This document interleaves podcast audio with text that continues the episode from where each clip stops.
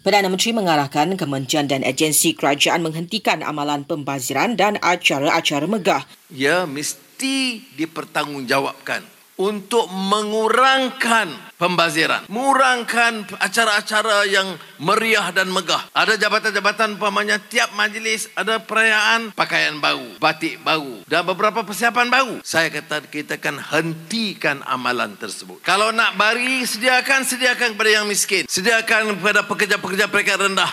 Datuk Anwar Ibrahim juga mahu fokus diberi kepada usaha membantu rakyat yang susah agar dapat hidup dengan selesa. Timbalan Perdana Menteri mengarahkan semua agensi berkaitan untuk meningkatkan kesiapsiagaan bagi hadapi gelombang banjir seterusnya.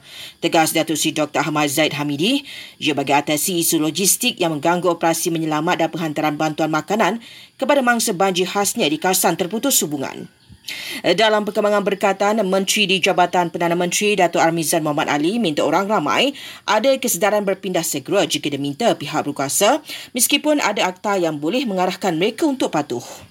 Sementara itu, hampir 50,000 mangsa banjir sedang berlindung di PPS, majoritinya di Kelantan dan Terengganu. Masing-masing merekodkan hampir 25,000 mangsa. Manakala Pahang, Perak, Selangor dan Johor mencatatkan jumlah mangsa sekitar dua angka.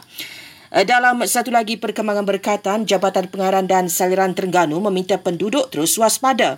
Ini kerana lebih 40 kampung berkaitan muara sungai dan pantai di negeri itu berisiko mengalami banjir ikuran air pasang besar yang bermula hari ini dan polis Selangor mengesahkan hanya seorang lagi mangsa tragedi tanah runtuh di Batang Kali belum dijumpai.